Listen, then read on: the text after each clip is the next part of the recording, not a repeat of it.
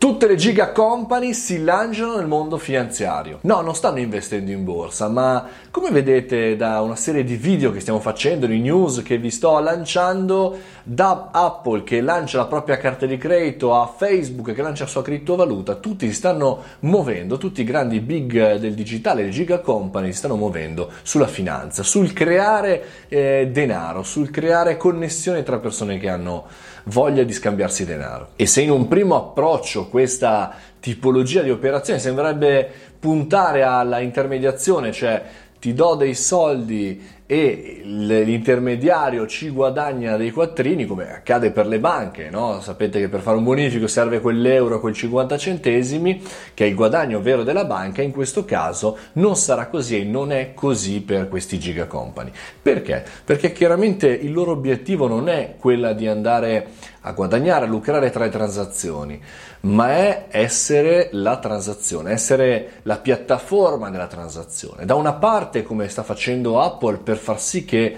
ci sia un mondo Apple, come per Amazon, tu ti iscrivi e hai la possibilità di vedere video, di ascoltare la musica, di acquistare online con Prime, di ascoltare Audible Sarà così anche per Apple, quindi ci sarà anche la carta di credito, sarà possibile avere delle scontistiche per i prodotti Apple grazie a questa carta di credito. Anche per Facebook e per i social media diventerà così.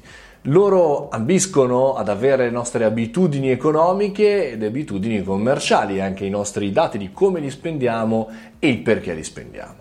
Fateci un ragionamento e datemi le vostre opinioni, i vostri commenti qui sotto o qui sopra, dipende dalla piattaforma, chiaramente non costa nulla.